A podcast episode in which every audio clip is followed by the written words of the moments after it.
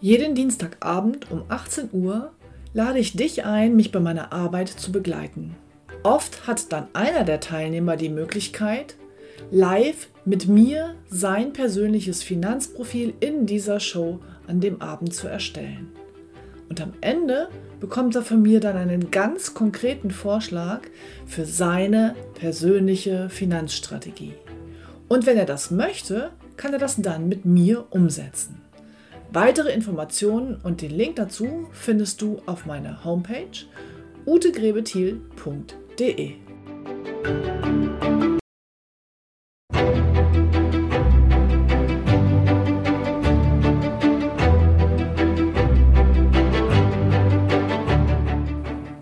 Finanzen verstehen, richtig entscheiden. Der Podcast für Ihre erfolgreiche Finanzstrategie.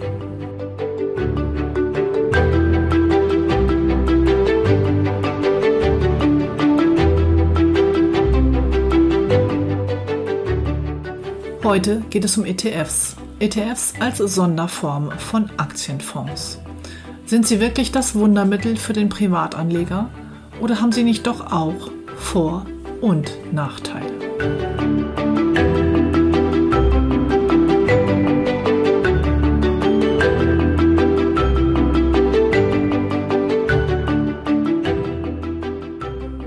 Mein Name ist Ute Grebe-Thiel und ich helfe finanziell erfolgreichen Menschen, fundierte finanzielle Entscheidungen zu treffen, damit sie heute und morgen gut leben und all ihre wirtschaftlichen Ziele erreichen können, ohne sich täglich mit dem Kapitalmarkt oder Versicherungsbedingungen auseinandersetzen zu müssen.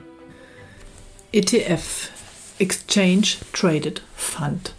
Das sind Aktienfonds, die nur passiv anlegen, das heißt nicht aktiv über jemanden, über einen Fondsmanager gemanagt werden, sondern das sind Investmentfonds, die Indizes nachbilden.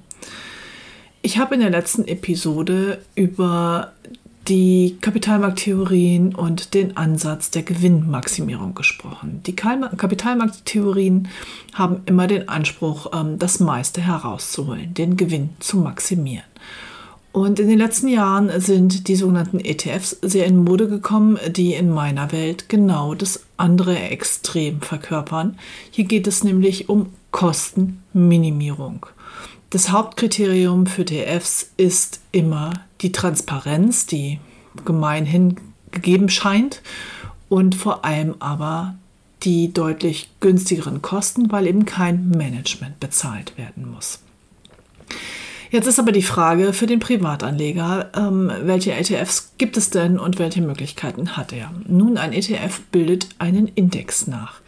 Damit stellt sich als erstes mal die Frage, welchen Index möchte ich denn überhaupt? Es gibt mittlerweile, ich glaube, mehrere tausend Indizes weltweit, die zum Teil sehr willkürlich zusammengesetzt sind. Das heißt, ich mache mich abhängig von dem, der den Index zusammengebaut hat. Die Verbraucherzentralen raten deshalb dazu, dass man nur die großen und gängigen Indizes nimmt. Bleiben wir mal beim Beispiel des DAXes, weil es einfach so schön leicht ist. Der DAX besteht aus den dreißig größten deutschen Unternehmen. Viermal im Jahr wird die Zusammensetzung des DAXes ähm, untersucht und eventuell geändert. Und es geht nur um Unternehmen, die hier eine entsprechend große Börsenkapitalisierung haben. Das ist also relativ einfach, sehr transparente Kriterien. Und wenn ich jetzt ein E T F wähle, das den DAX nachbildet, weiß ich ziemlich genau, was ich da habe. Allerdings kann ich eben auch keinerlei Einfluss auf die Zusammensetzung nehmen. Wenn jetzt ähm, im DAX V W mit drin ist und die, ähm, die Menschen mit den Abgaswerten betuppen, dann ist das eben so und dann habe ich sie eben dabei. Ich habe also weder die Möglichkeit ähm, zu sagen, ich nehme alle dreißig DAX-Werte außer V W, ich will also nur, nur neunundzwanzig, und ich habe auch nicht die, über, die Möglichkeit zu sagen, Ähm, oh, V W ist so gebeutelt, die haben so einen schönen Rückschlag, die haben jetzt so viel Steigerungspotenzial, ich möchte V W übergewichten. Genau diese Möglichkeiten habe ich eben nicht, wenn ich mich voll am Index orientiere. Der theoretische Ansatz der E T F-Vertreter ist eben der, dass ich dann keine Kosten für ein Management habe und dass ich deshalb eine bessere Rendite habe und dass es diverse Studien gibt, dass gemanagte Fonds keine besseren Ergebnisse erzielen. Jetzt sind wir wieder bei der Gewinnmaximierung als E T Fs. Und wenn Sie die Episode achtunddreißig gehört haben, in der ich ähm, ein wenig in Frage stelle, ob Chartanalytik und Fundamentaldatenanalysen, ob diese Dinge überhaupt bei der Gewinnmaximierung hilfreich sind, da das Ganze in meiner Welt eher nicht prognostizierbar ist, könnten Sie meinen, ja, die Frau Grebe-Thiel, die steht total auf E T Fs, die findet auch, das ist alles überflüssig, wir brauchen kein Management, wir können Kosten sparen. Hm? Ja, so einfach ist es eben nicht.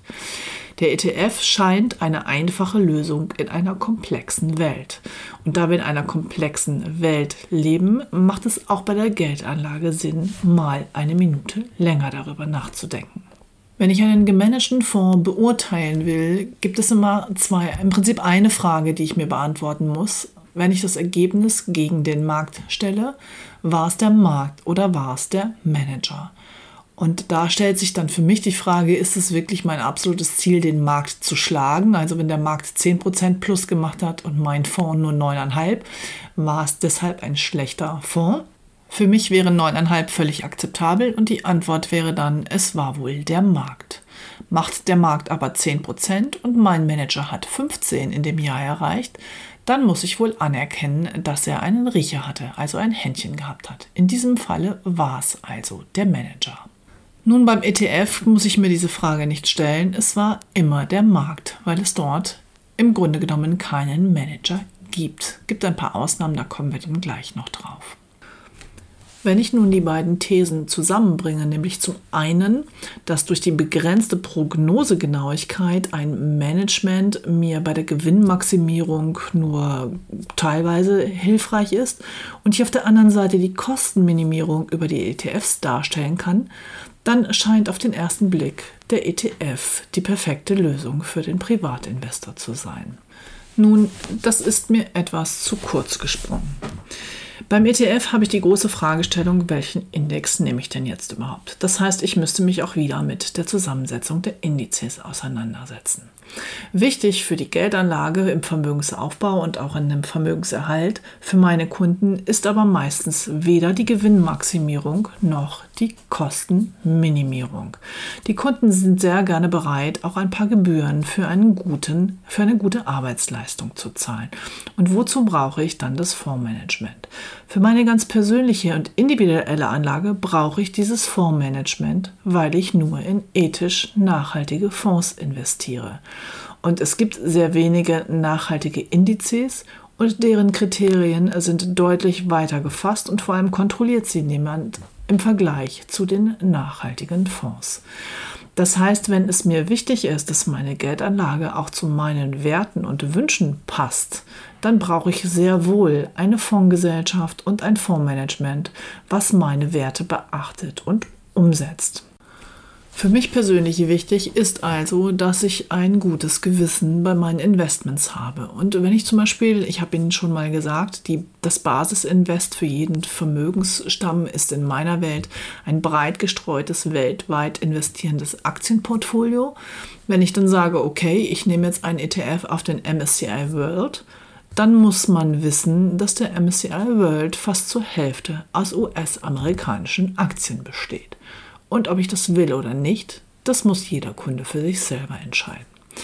Mein Ziel in der Anlageberatung ist es also erstmal herauszufinden, was dem Kunden denn wirklich wichtig ist. Ob er in den Extremfällen Gewinnmaximierung sucht oder Kostenminimierung oder ob es vielleicht auch noch andere Dinge gibt, die für ihn eine Rolle spielen. Und dann geht es auch nicht darum, meinen ethischen Ansatz und mein Portfolio nachzubauen, sondern in den Gesprächen ist es meine Aufgabe herauszufinden, wie der Kunde sein Geld investiert wissen möchte. Und dann kann ich die entsprechenden Fonds heraussuchen. Und im Gesamtportfolio ist dann auch ab und zu oder häufig sind auch E T Fs mit dabei, die bestimmte Indizes nachbilden, wenn andere Kriterien keine Rolle spielen. Mich bei der Auswahl von E T Fs auf die großen Indizes zu konzentrieren, finde ich auch wieder etwas zu einschränkend. Denn es gibt durchaus auch den einen oder anderen Kunden, der der festen Überzeugung ist, dass Wachstum in kleinen und mittleren Unternehmen viel wahrscheinlicher ist als in den Blue Chips. Und dann wäre ja zumindest auch mal ein DAX hundert hier ein Thema und nicht immer nur der DAX dreißig oder eben auch der große Euro-Stocks. Das ist aber wie gesagt je nach Kunde individuell. Bei den gemanagten Fonds ist es so, dass mich das Weltbild der Fondsgesellschaft und des Fondsmanagers sehr interessiert. Ich mache mal ein Beispiel. Einmal im Jahr haben wir einen großen Fondskongress innerhalb des Unternehmens, wo die einzelnen Kapitalanlagegesellschaften sich vorstellen. Und es gab vor Jahren einen Vermögensverwalter, der, ähm, ich möchte das mal so ausdrücken, sehr pessimistisch unterwegs war.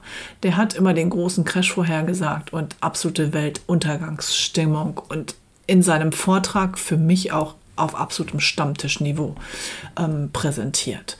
Okay, der Fonds ist dann irgendwann rausgeflogen wegen der Rendite, weil wir halt die letzten zehn Jahre steigende Börsen hatten und der Crash leider nicht eingetreten ist. Umgekehrt hätte es den Crash gegeben, wären die aber sicherlich gefeiert worden.